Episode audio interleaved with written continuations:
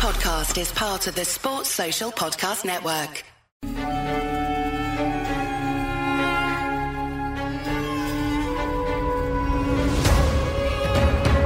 Hello, welcome to this Cricket Badger India vs England daily podcast by the fans for the fans. Virat Kohli's India with Rohit Sharma, Jasprit Bumrah and Ravi Ashwin and young starlets like Rishabh Pant and Shubman Gill. They play host to Joe Root's England with Jimmy Anderson, Ben Stokes, Stuart Broad and young talents like Ollie Pope and Zak Crawley. It's always England's toughest tour. Good luck to both sides. May the best team win.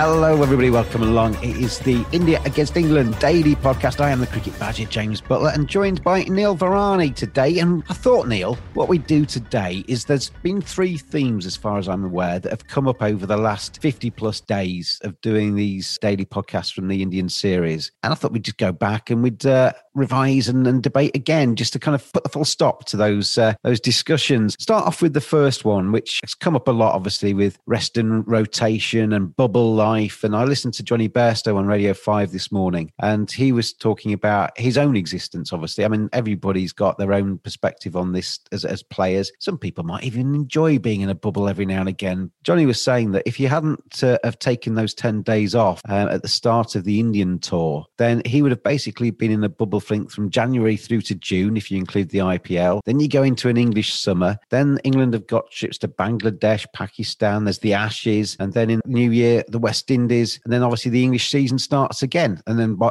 by the time you get to the end of the English season, you're looking at another winter with another World Cup and all kinds of different things. So you can understand when you listen to a player talking about their own perspective on this and their own experiences of being away for so long. Jonny was saying that yeah, these bubbles are quite hard to deal with. It's not normal life by any means. And we've got to be a little bit more appreciative of, of the needs of a human being in on this instance, haven't we? Because it's very easy after a team loses to suddenly start to say, well, we'll blame this, we'll blame that, we'll blame the other thing. But at the core of all this are 11 human beings plus the rest of the squad plus the coaches that are out there. I completely agree with that. I disagree that we're going to put a full stop to this because these, these things are going to rumble on. And uh, especially when one team or the other has an adverse result, then people are going to forget why we're doing this. It's such a strange situation, one that people haven't been in before. The only sort of people I can imagine who could actually appreciate the length of time that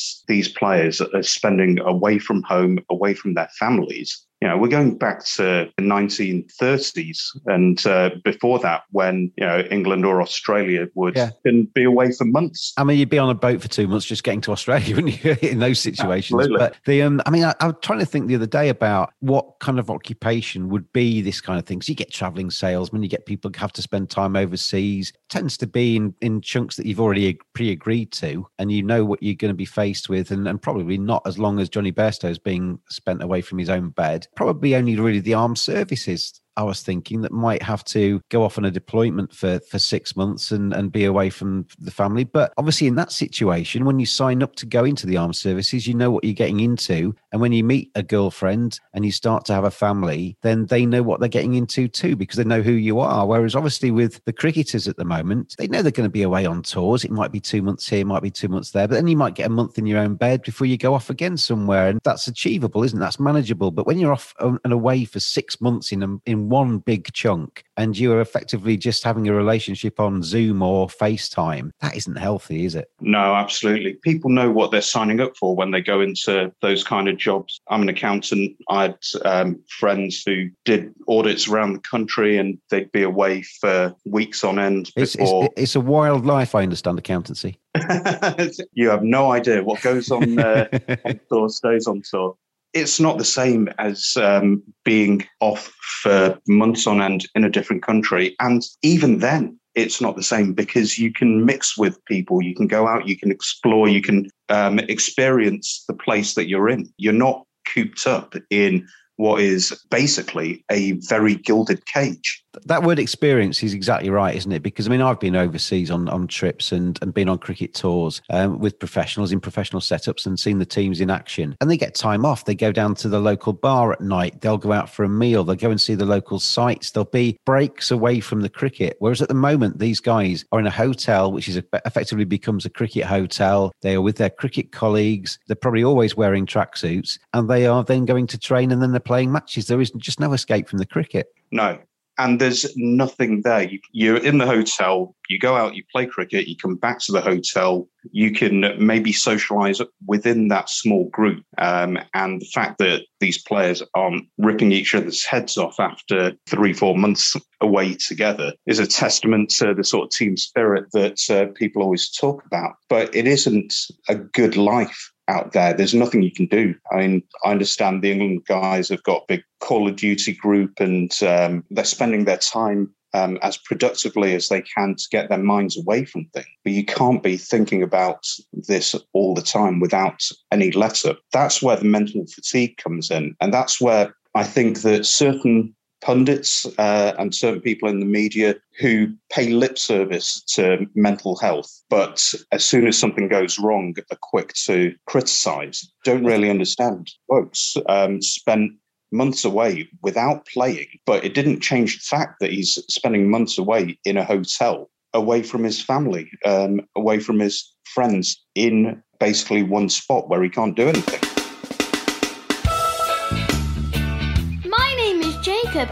Sent the Badger a message, and now I'm on the podcast with this jingle. If you would like to get in touch with the Cricket Badger podcast, then tweet at cricket underscore badger. I mean, everybody's got to different degrees and in different numbers parents, kids, wives, girlfriends, mates that they just want to kind of be a bit closer to at times and want to give a hug to and everything. And yeah, life's changed for everybody in the last 12 months. I mean, I'm living in a one bedroom flat. I live on my own and I've not really been out very much. I've not been in the room with another human being for 12 months, over 12 months now, which is bizarre. I'm actually got my vaccination tomorrow and I'm going to a room where I'm going to be in, in the room with different people. And that actually fills me with a little bit of dread because I've not actually done that for a long time. All of my conversations have been like this over Zoom and, and, and different things. that doesn't get away from from the fact, yeah, just because everybody is suffering in their own kind of way over this last 12 months doesn't mean that we should just flog these guys to death. They are human beings and we need to look after them. And ultimately, it's an entertainment industry. And if we want these guys, I mean, Jonny Bairstow said that, you know, if, if you spend, if, if you push it too far, you got the potential mental health problems and stuff. But if you, if you, even if you kind of just park that for a second and you are a bit fatigued or a little bit fed up or something is just kind of whirring around in your mind, you haven't seen somebody for so long and you drop a cat to slip and it breaks your finger you're out for three months. You know, little niggly injuries can occur because people aren't actually on it. And we've got to look after these fellas because we want them to be at 100%. We want them to be enjoying it and we want them to be getting the most out of their cricket because ultimately that's what we see on our screens. That's what we see from the cheap seats in the grounds. And that's what entertains us. People need to remember that, as you say, it's an entertainment business. This isn't necessary. The, uh, these guys aren't key workers. They have been successful enough to say, actually, five months away in this kind of environment isn't right for me. I can afford to take that time off. When things uh, are better, then we'll take a look at things again. The trouble with that, though, Neil, is that if, say, I mean, to pick somebody at random out of that squad, let's think Jason Roy. I mean, he's, he's a bad example because he only plays the white ball, but if he suddenly turned around and said to the England team management, look, guys, I'm really suffering with this. I've been in hotel bubbles. I've been playing franchise cricket. I've been doing whatever. And I am really struggling. I've not seen my girlfriend for ages. My wife, I don't know Jason Roy's personal situation, whatever his uh, personal situation is. I've not seen them for ages. I've got two kids. I've not seen them for ages. All I'm doing is FaceTiming. They keep saying, Daddy, Daddy, where are you? And I'm basically thousands of miles away. If he said that and said, Look, I need a break from this, I'm going to have to go home, they'd obviously have to agree to it and they'd send him home. But you know what the reaction would be from the public? There'd be some people like us who would be saying, really sympathize with that fella. They've got to look after him. There'd be other people saying, well, that's a dereliction of duty. What on earth is he playing at? True. And I fully believe the public would be saying that. I also think the word duty gets thrown around a lot unnecessarily. These guys aren't you know, fighting a war abroad. This isn't the Blitz if someone isn't able to perform because of what it's doing to their mental health, then that's surely what has come first. Actually, looking at three other guys in the England squad who've well, come to various uh, degrees of criticism from the media and the public. Look at Moeen, Jonny Bairstow, Mark Wood. All of them have got white ball only central contracts. If they weren't allowed to rest for part of the test series against Sri Lanka and India, I think they'd be quite fair to say, actually, you're asking me to go away for three months, of which only the white ball month I'm actually going to get paid properly for. You're paying me daily allowances for January, February. Actually, I'm going to leave that. You don't think that I'm good enough or integral enough to get a red ball contract and to be paid to come out for the Red Red Ball part and, of uh, the tour. The difficulty is, Neil, it's an unfair situation because these guys are proud sportsmen. They want to achieve, they want to play all three formats. Listening to Jonny talking this morning, he was saying, I want to play Test cricket, I want to play T20s, I want to play ODIs, I want to play as much as cricket as possible. But ultimately, I do need a, an escape valve at some stage because I can't just play every single day of the year. And, you know, you can't expect me to, I mean, I'm putting words into his mouth here, but you can't expect me to be at my peak best by doing that. But then equally, because they want to play and they want to be in the teams, they're kind of thinking, well, I don't want to upset people. I need to go on that trip because I might get a chance on that trip and I could stake my claim. So there's that carrot all the time, isn't there, dangling in front of these sportsmen. I think England have done exactly the right thing because from what I gather, I mean, I think they've done it certainly with the all format players. They've sat them down at various stages and said, you know, A, how are you? B, let's have a look at your, your schedule. We need to build in a bit of a gap in this at some stage because you, you know, just generally as, a, as an employer dealing with you, I have a duty of care to look after you. Basically, that duty of care is being shoved to one side if they're if they're flogging them to death 365 days of the year, aren't they? Absolutely, and I think there's also I'm going to put on my accountant uh, hat on a sec here, so I hope I don't bore people. There is a you difference. Can, this is this is the time, listeners, to go and make a cup of tea. There's a difference of perception about the ECB being these guys' employers. They're not. They contract these players to play either white ball or red ball or both and pay them handsomely to put that um, above all else. Uh, Jonny, in particular, was put in a situation where he gave up a contract from another player. I think it was one of the Sydney Big Bash teams. He was um, the Melbourne Star, Stars, wasn't he? Uh, the Melbourne Stars. He gave up what I would expect to be the high five figures or possibly six figures to go and spend two months with a break uh, with the England red ball team who don't uh, pay him to be there. There's got to be um, a correct view of what actual responsibilities the players have to England in the different formats. Because as far as the red ball goes, Mo and Jonny have been ditched by Ed Smith. So it makes it highly unfair for him to then request that they give up other paying work to come back and spend time with the England red ball team um, at the expense of anything else. And, and, the thing is, Neil, as well, we, we throw into the equation the IPL. I mean, there's a difference with, I mean, this is a totally strange year anyway, but there's a difference this year because the T20 World Cup is going to be in India. So you'd think it actually suits the ECB to have players playing in the IPL. I think there's 11, 14 English players playing in the IPL this season. But that's that's an uncommon situation because usually the England work around that window. They, they've had to shoehorn in loads of series purely to try and get some cash in and to try and appease. T- I mean, they've added extra games in the West Indies, quite rightly, to say thank you to them for for coming over at the start of last summer. But the schedule is so busy. These players, you know, as you say, money is important. Effectively, you know, from from the outside looking in, it's an entertainment business, and these guys are incredibly lucky to be playing a sport. And each of them would say they are incredibly lucky to be good enough to play this sport and they've worked very hard to get to that stage as well. That's you know, you got to remember that too. But equally, it's a job for them. If we nail it right down to the barest level, they're holding a stick and hitting a ball, aren't they? They're playing a sport. It's a very, it's, it's not life or death, this thing, but we want them to play it because it's entertainment. Ultimately, it's their work and they've got a short shelf life. Jonny Bairstow, heaven forbid, tomorrow could tear a hamstring and that could be the end of his career. And you don't know when it can finish. It could finish tomorrow. So these players have to make as much money as they can, don't they? Well, we've just seen it um, recently, haven't we, with Sam Billings? Uh, yeah. Finally got a chance to play for England, and um, I'm not sure how much his contract at, um, at Delhi is worth, but that's definitely in in jeopardy. I know the IPL teams are being a bit more long term in their their views. Um, you know, Sam may still be part of the of the squad, and it won't affect him going forward. We saw that with Chris Woakes, um, who I think is uh, is back in the IPL this year, having pulled out for personal reasons last year. But yeah, it can it can change in in the blink of an eye. I think this subject is going to rear its horrible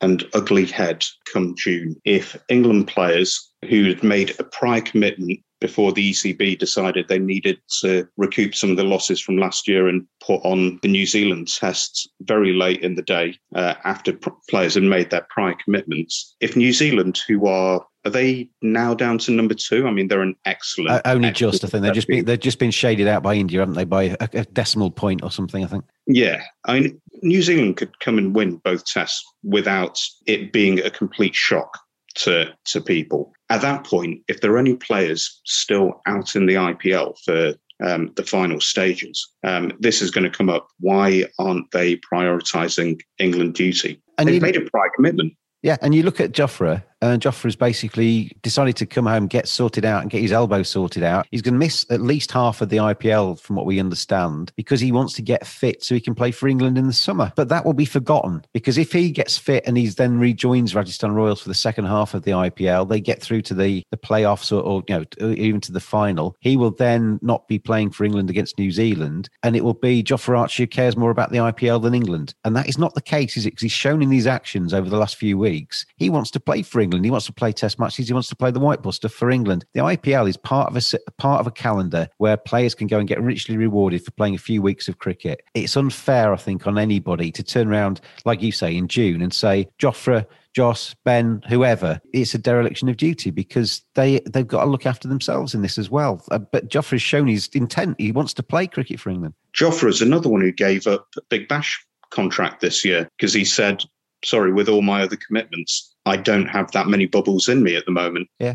Um, so, for anyone who's going to question his loyalty, which I think is also a rather misused term, is absolutely ridiculous. The other thing, Neil, is that anybody out there of, of a cricket playing age who is going to question anybody's anybody's loyalty in terms of choosing the IPL over this fairly meaningless series against New Zealand at the start of the English summer, which has just been put in there to make a bit of cash, then you are kidding yourself. Because if you were a professional cricketer and you were offered seven hundred thousand pounds to go and play in the IPL for six weeks, look me in the eye and tell me you would not take that. Of course you would. I would. You would. And Rito, who's going to join us in a second, would you, you, you would take it because it's your work. And there's going to be a um, an interesting contrast, I think.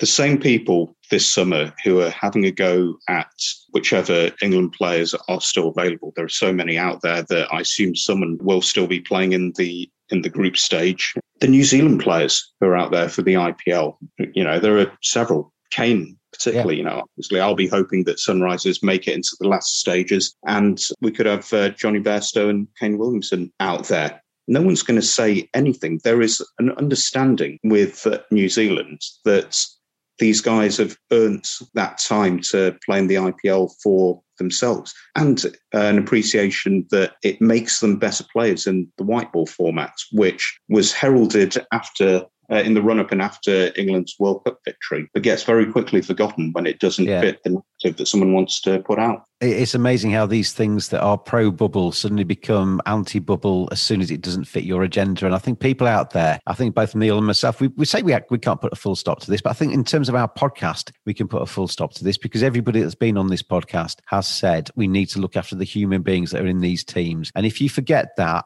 you know, if your team loses by 300 runs in a test match because they put in a poor performance, it doesn't matter ultimately, does it? It does not matter. But we need to look after human beings because human beings matter. And I think that's where we leave it in terms of our debate on these uh, India against England daily podcasts. It's that Badger style.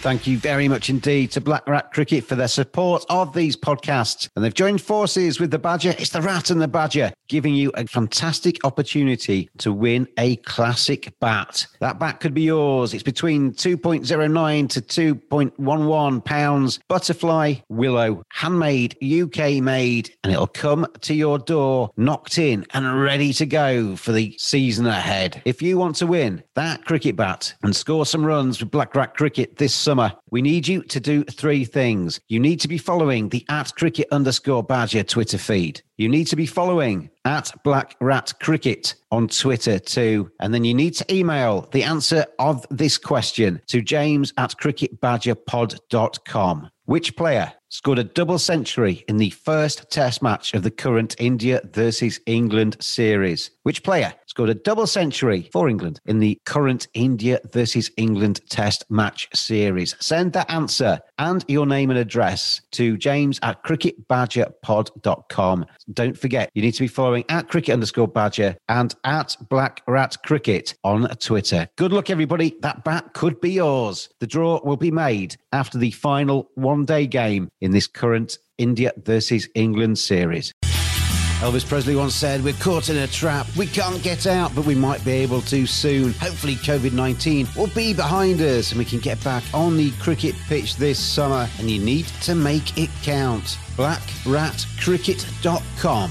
They have an original range, a rodent range, a little rat range. Bats made by cricketers for cricketers. Make 2021 count. BlackRatCricket.com. Join the infestation.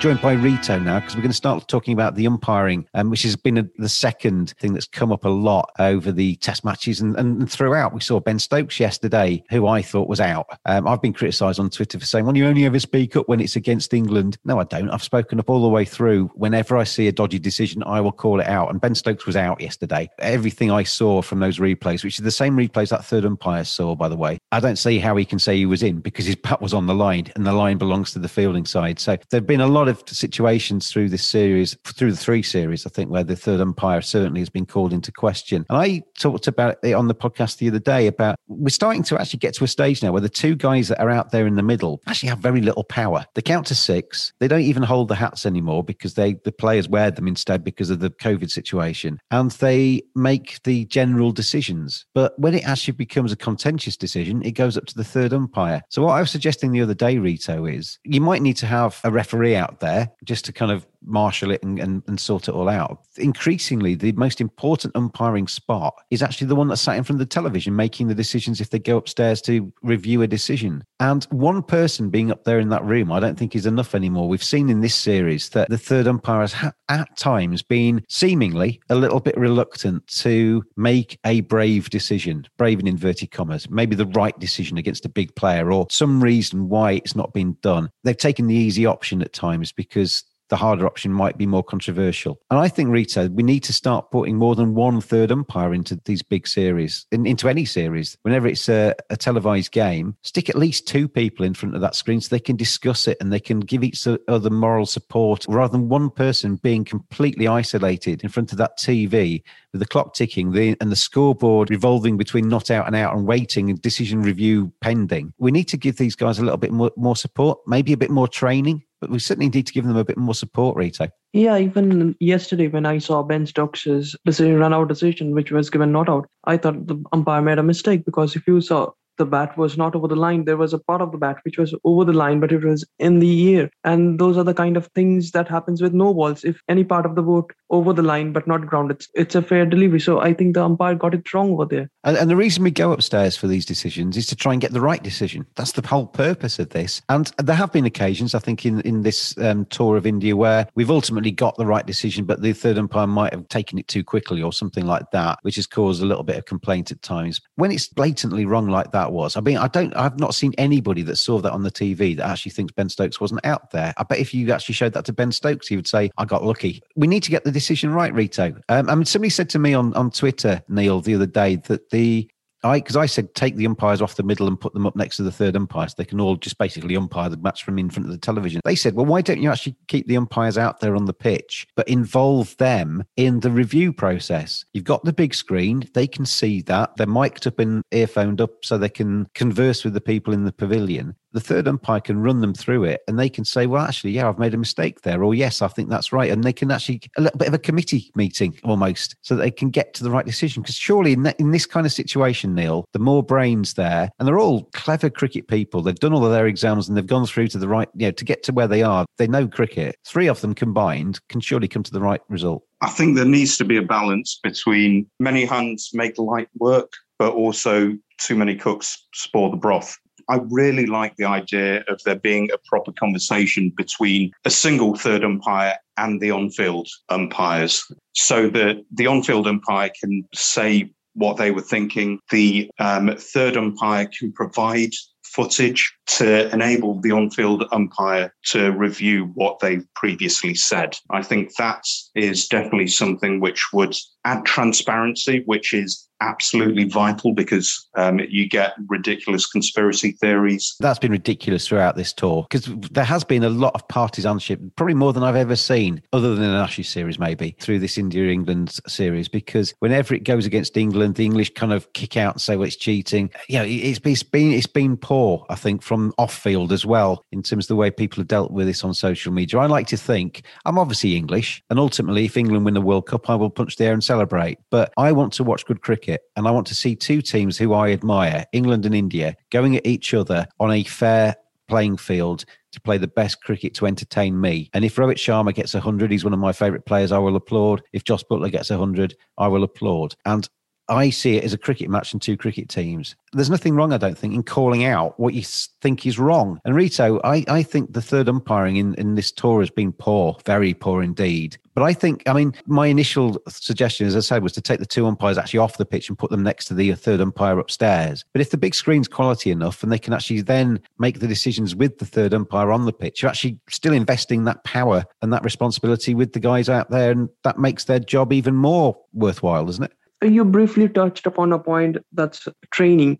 I think these umpires here in India, there is only one elite panel umpire, that's Nitin Menon, and he has done quite fantastically well. So that's where the problem lies, really. These umpires are not trained enough to handle this kind of complex uh, situations. The more you umpire in high profile matches, the more you will come, come into such complex situations. Com- you will have to make such tough decisions. That's how they learn. So that's the that has been the problem in this series with only one elite panel umpire if you look into the English sum- summer, there were three elite panel umpires, and they did did a good job. There wasn't such a problem over there. I mean, all they're, they're, human beings as well. They will make mistakes, but if they if you use the technology to back up the officials rather than to vilify the officials, then I think that's that's the healthy way of doing it. But the trouble is, Neil, that we put this technology in the hands of human beings, and they still make mistakes from it. They misuse it, and they make mistakes. Because that Ben Stokes thing yesterday, he was out, wasn't he? Absolutely. Uh, I haven't seen anything at all that has shown that the grounded part of the bat was uh, was anything other than on the line. Um, but actually, going back to Rito's point, I think this is entirely the thing. There's an expectation gap at the moment with fans and with pundits that the quality of umpiring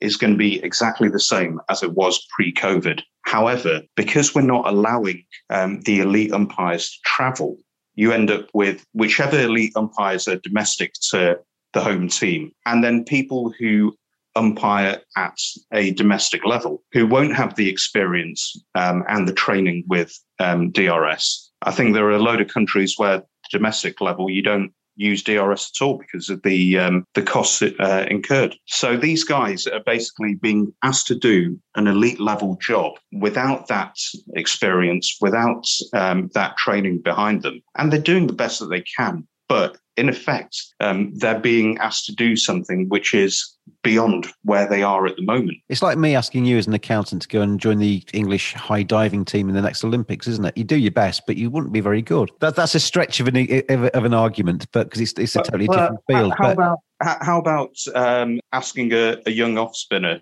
um, with very little game time behind him to suddenly turn into Graeme Swann. The, I mean, the expectation um, that someone who is good at domestic level but doesn't have that experience or possibly the talent to perform at that higher level, we have to be a little bit understanding that these uh, people are doing the best they can. So unless the boards and the ICC are prepared to pay the elite umpires to travel, have the bubble life, and and so on, then there is going to be naturally a drop off in the quality because Nitin Menon has been absolutely superb throughout the whole tour. Rito, you mentioned Nitin Menon, and I've been really impressed with him. He's, he looks like a really, he looks like he's got his head screwed on the right way. Why is there in India only one umpire of that stature? It's a big country. There's 1.6 billion people living there, and it's a cricket crazed country. How is it that that country, with such a massive amount of resources, has only got one umpire of that stature? Well, it has to be a culture thing, James. I don't think a lot of people take that job of an umpiring very seriously. That's why there is seriously lack of good quality umpires here in the country.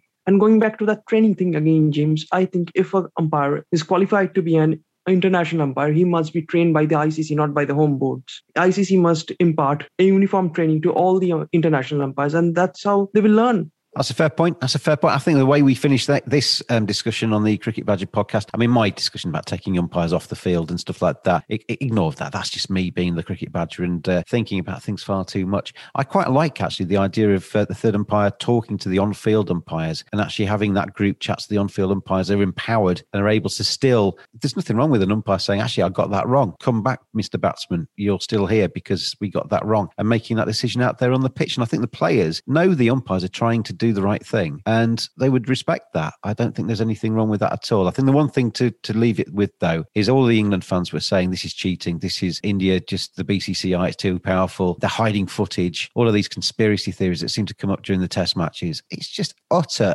utter rubbish. You've got those guys that are up there, the third umpires that have done that job and maybe not done it very well. It's just as simple as that. They've just not done it very well. They haven't been trying to cheat. They want to do that job properly, so they get promoted and are able to do other jobs and get a bit more money. It's just not what's happening that they're cheating. It's just, as Neil says, the kind of the resources aren't quite there at the moment. And we've got people that maybe aren't quite as good as other people doing the job. And it's been exposed at some stages. You are listening to the Cricket Badger podcast. Final point then. That's number one was the uh, bubble life. Number two was the umpiring. And we seem to have got to some kind of consensus, I think, as we've gone through that. Number three is Virat Kohli and his captaincy. I've brought it up quite a few times. I think in the test matches, actually, he did okay, but he's obviously got a very good test match side. He seems to be a little bit more on top of that test match side. I've been watching him like a hawk during these T20 and ODIs. I mean, it's worth saying before we get into this that he, when he took the team over, yes, they were in seventh in the in the Test rankings. Yes, he's got them more professional in terms of fitness. The entire culture, I think, of that Indian side has benefited as a result of his impact. His batting is incredible. He's a wonderful human being when I've seen him interviewed off the pitch. And I think he's had a overall a very positive effect on Indian cricket. And he's one of my favourite players. So this isn't me knocking Virat Kohli. I have massive respect for Virat Kohli. But Neil, when I've watched him during this one day series and I've watched him for RCB, and I know people that are Kohli fans balk at that, that you know that don't use RCB as an example. But when things have been going well for India, and that's happened quite a lot, obviously, while England have been there, because India have had the better of most things, he's very up and at him. His body language is massively positive. He's really looking as if he's on the money. He's focused. He's urging everybody on. I've seen in the games where England have been on top, and this is mainly in the white ball stuff, he gets really subdued. He looks down. He, he doesn't look engaged. His body language is so massively different from when he's winning to when he's losing. You look at Eoin Morgan, and I know you've got thoughts on Eoin Morgan being an iceberg, and I think that's a little bit unnatural myself as well. There are a lot of examples of other captains who are very even keel, that if they're winning, you can't tell if they're winning. If they're losing, you can't tell if they're losing. Because I think players look to their captains. I think if you are an Indian player and you look across to Virat Kohli and he's punching the air and saying, Come on, boys, you're thinking we're in this game. I think if you look across to Virat Kohli and he's looking down at the ground, picking his fingernails and looking to completely disengage, you're thinking as a player, blimey, the captain's lost faith here. We're going to lose this game and it'll affect everybody. I think the captain is hugely pivotal to a side. And I think, Neil, that Virat Kohli, at the very least, has to work on his body language and work on his own captaincy when things aren't going quite so well. I think there is some of that. I think um, personally, the Virat tactically is average. And I, I, just mean that as a flat line, not the Australian use of the word. I don't know. I mean, in the last two games, we've had one complete collapse by England and one mini collapse. Now, I'm not sure if that would happen as much under MS Dhoni, who was the you know archetypal iceberg. But I don't like that comparison because MSD was almost like Morgan-esque, wasn't he? He was very calm, collected, and and almost um, not human as a result of that. Um, I have got nothing wrong. I, I, don't think there's anything wrong with Virat Kohli um, expressing himself and being passionate and looking. Because when I've said this on Twitter, people say, "Well, don't you want him to be passionate and enthusiastic?" Of course, I do. But if you're passionate, passionate, and enthusiastic when you're winning, you still need to show some of that kind of passion and enthusiasm when you're losing, because you're trying to bring your team with you. That's your role as a leader to not just lead when things are good, but to bring your team up when they're when they're not doing quite so well? Well, I think the fact that we've managed to to provoke a couple of collapses that's not just purely down to down to England. I think part of what Virat does uh, does allow the team, you know, once there's an opening, um, his passion does come through. There, that's when the team really gets gets fired up. And he does seem to be someone who's always talking, always shouting on the field. And I know that that's something that people do um, have a go at him for as well. Uh, I think on that side of things, he's all right. I think tactically, though, and it's especially exaggerated due to the shorter forms of the white ball games, um, he has a tendency to be behind the game. And tactically, I certainly don't think he's as good as Rohit, who always is uh, the person you know touted to be his uh, his natural replacement. It was quite interesting um, yesterday, wasn't it? That when the when England were doing so well, seemed to be Rohit that was kind of holding the team talk, and Virat was just kind of one of the one of the team listening at that stage. Rohit was getting increasingly involved on the pitch yesterday when England were in charge. I think he is in any case, and for all of, um, I think Kohli is made out to be more sort of standalone than he actually is, just because his profile, you know, is um, the figurehead of Indian cricket, is a good looking, outspoken guy. Everyone always focuses on him. I look back at the Australia tour, all the advertising for that tour was uh, a single guy who was only going to be there for one out of the four tests. Yeah. But I think he does actually take a lot more on board, and certainly um, more than previously from the likes of Rohit, from uh, Rahane and the test team, uh, the more experienced guys. I think he is more committee led than he used to be, while he'll still take the uh, the final decision. So I think there's part of our perception of what and who Virat is that plays into this, and we've exaggerated both his good and bad points which is what people do, isn't it, on social media and in chats and stuff. Rito, how do you see Virat? And have you learnt anything from him over the course of the last couple of months? Do you see what I'm saying about the body language side of things too? That you know maybe he's a little bit subdued when when his team aren't doing well, and um, he's massively in your face, and the cameras are staring at him when things are going well for him. Yeah, I totally agree with you, James. If you look at Kuldeep Yadav, Yuzvendra Chahal, recently they have they are being hit to all parts by batsmen, and when they're being hit, his body language is completely falls off. And as a bowler, that's not something you, that you want to see from your captain. Yeah. Yesterday, Rito, um, I can't remember which bowler it was now, but there was a, a poor ball bowled, and Jonny Bairstow or, or, or, Ben Stokes smashed it for six. And you could see Virat Kohli just sort of like shaking his head and kind of almost like sniggering to himself as if to say, What on earth are you doing, mate?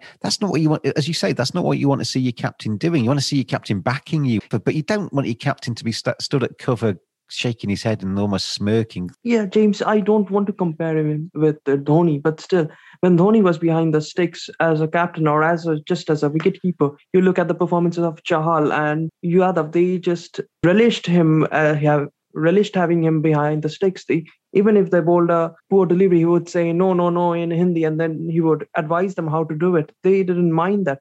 But with Kohli, you don't see anything anything such. He's just body language falls up, and that's very upsetting as a bowler. I mean, the problem with body language, Rito, is that it's your body language, isn't it? It's you as a person. It's just how Virat is, isn't it? But I hear that that is such a as a, an excuse for Kohliists or whatever you might call them. That that is just how he is. Just because that is how it is, it doesn't mean that's how you should be, does it? Do you see what I mean? You can still criticize somebody. I mean, like I say, I've got massive respect for Virat Kohli for every single other thing he does in life. In terms of his on-field captaincy, I don't like that excuse of well, that's just Virat. Yeah, James, I do understand, but that's what I you have said we don't want to compare with him with his predecessor MS Dhoni, but still, if there was something good in your predecessor, you must learn it from him, and you must try to copy that and uh, bring the success that has brought that he has brought to the team for so many years.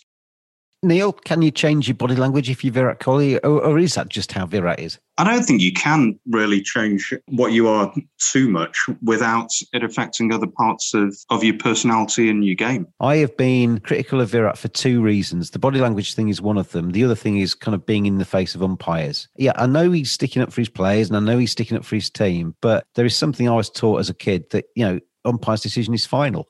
And it's like when you're watching a football match and the you get see a, a player penalised, give away a free kick, be yellow carded, whatever the reason, and he starts to argue with the referee, and you're thinking this is completely pointless, mate, because the referee. How many times you see a referee say, "Actually, Mr. Footballer, yes, you've got a point. I'm going to rescind that yellow card live here on the pitch because made your case so eloquently." You don't see that, and that there is no mm-hmm. point in arguing the, with the umpires on the pitch because they're, you know, whether you like the decision or not, their decision is final, and that's how cricket works. And Virat Kohli being up in in the face of umpires, I think is completely out out of order. Yeah, I don't think he should be uh, aggressive uh, when he's talking to them. But as the captain of the team, of all people, he's allowed to converse with the umpire and he is allowed to ask what um, absolutely uh, what the reasoning is and um, even if he disagrees he's allowed to express that as long as he does it respectfully now, I, uh, and again, I think this is a body language thing with Virat because when you see other captains do it, I mean, Eoin Morgan asked the umpire for clarification, and that's what we're talking about, isn't it? Clarification. Why did you do that?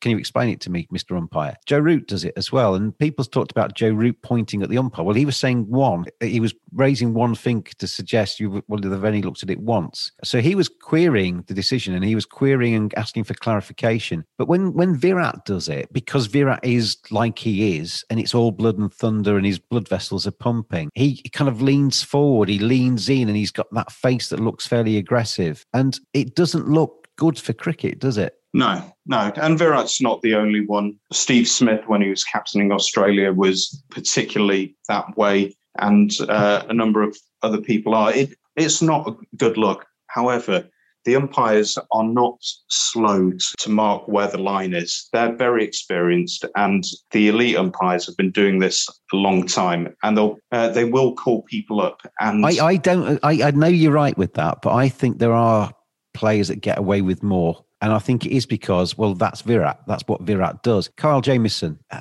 caught that catch the other day and he, he grounded it. And then he reacted negatively as a result of that because he thought he caught it. He's got fined 15% of his match fee because of showing dissent. Virat Kohli shows dissent, in my opinion, pretty much every game he plays, but nobody ever touches him. It may be that he's saying, Mr. Umpire, I think you've got a lovely shirt on today, but it's just the way he portrays it, his body language, leaning in and looking aggressive. It, it, to me, he's showing dissent all the time. I think dissent in terms of uh, getting demerit points and fines is fairly strictly regulated in the laws, and generally it tends to be swearing. The aggression with how you um, you're walking at someone um, or uh, even the raising of your voice isn't going to trigger that. And the only other time that I can really remember someone swearing at uh, the umpire was an Australia New Zealand game. I think it was um, Josh Hazlewood uh, asking who the F is the third umpire when they disagreed and he got fined there. It, it is fairly rare for. Should swearing be the only cause for a demerit point, though? Because surely you can show dissent and you can show, you know, by arguing and, and being and prolonging an argument and leaning into an umpire, that to me is actually worse than saying, oh, for fuck's sake, what's happened there? Well, I think it, the problem when you're coming to um, punishments is where can you actually draw the line? The actual words you use are a very simple way of doing so. Yeah, true. However, it's it's very hard to judge, you know, body language or anything like that. Uh, you know, the tone of uh, voice. You can't. That's going to be different between one person to the next, one umpire to the next, in in how you take it. Um, and I think that level of subjectivity is doesn't really lend itself to punishments. That's where you really can have perceptions of bias um, coming up because mm-hmm. Jason Holder saying something to an umpire forcefully is going to be a lot different to say someone five foot four like Sachin. Oh, no, I agree. And I think Joe Root's got a very clever little trick in that his personality and his body language, he's quite soft, he's quite softly spoken, he's got a smiley face. But you can still be negative by looking that way, can't you? You don't know what he's saying out there. And, and Stokes and Buttler. Uh, Stokes looks like an angry man, but quite frankly, um, I think Jos Buttler says as much bad stuff. I agree. Jos Buttler's got a little bit of a streak in him, hasn't he, at times, and it comes out every now and again. Rito with um, Virat, obviously the IPL is about to start. He's the RCB captain. He has been for some years now. They have never won the title. Can you see a point um, where Virat might be persuaded? Because he's got a very busy life, hasn't he? You look at how much cricket, he's all format. We talked about bio bubbles earlier. He's all format. He plays everything. He's pivotal to his team. He captains every team he plays for. If RCB have a poorer tournament, or even if RCB win it, could you see um, Virat saying, "Well, actually, I think I've done enough RCB captaining now. I, might quite fancy just uh, um, returning to the ranks in this one and trying to just kind of restore a little bit of work-life balance." No, I don't basically see him giving up the RCB captaincy. No, probably uh, he has another two or three years in him as a captain of RCB, as the captain of RCB. But still, he is getting older, and he must be thinking about it as well. Can he win a championship under his captaincy? And going back to the recent thing, uh, James if you remember Kagiso Rabada against Ben Stokes at Lords in 2017, after Kagiso Rabada dismissing him, he just said that if word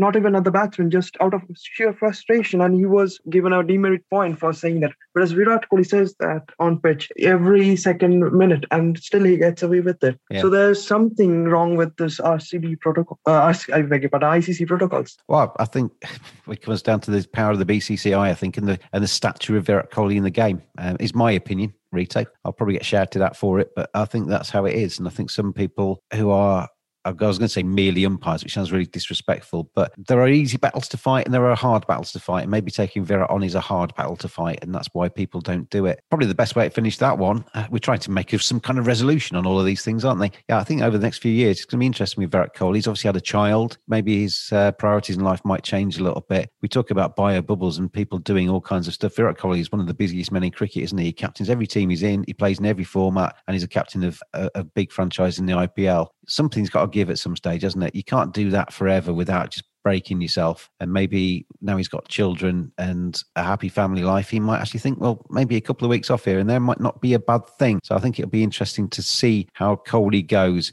And I'll say again, I think he's a terrific player. He's great for the game. I just think he just oversteps the mark every now and again. Neil Varani and Rito Mitra. This is our last of our kind of like filling in podcast. We finish off tomorrow on the um, after the final game, India against England in the ODIs. Looking forward to that for our wrap party. But thank you as always, for joining me today. Thank you out there, everybody, for listening. Always a pleasure to have you on board. And uh, thank you for your comments on at cricket underscore badger on the Twitter feed, too. We'll be back for one last time in this series tomorrow when we wrap up the ODI series between India and England. I'll then have a few days off and then I'll be back with the IPL dailies. Rito and Neil will be involved in those as well. Thanks for listening, everybody. I've been James the Cricket Badger, and I'll see you again tomorrow.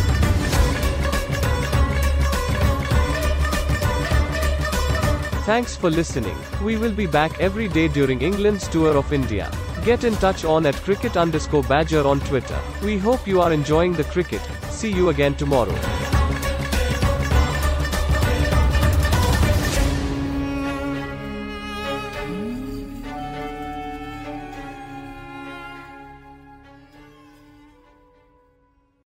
Sports Social Podcast Network.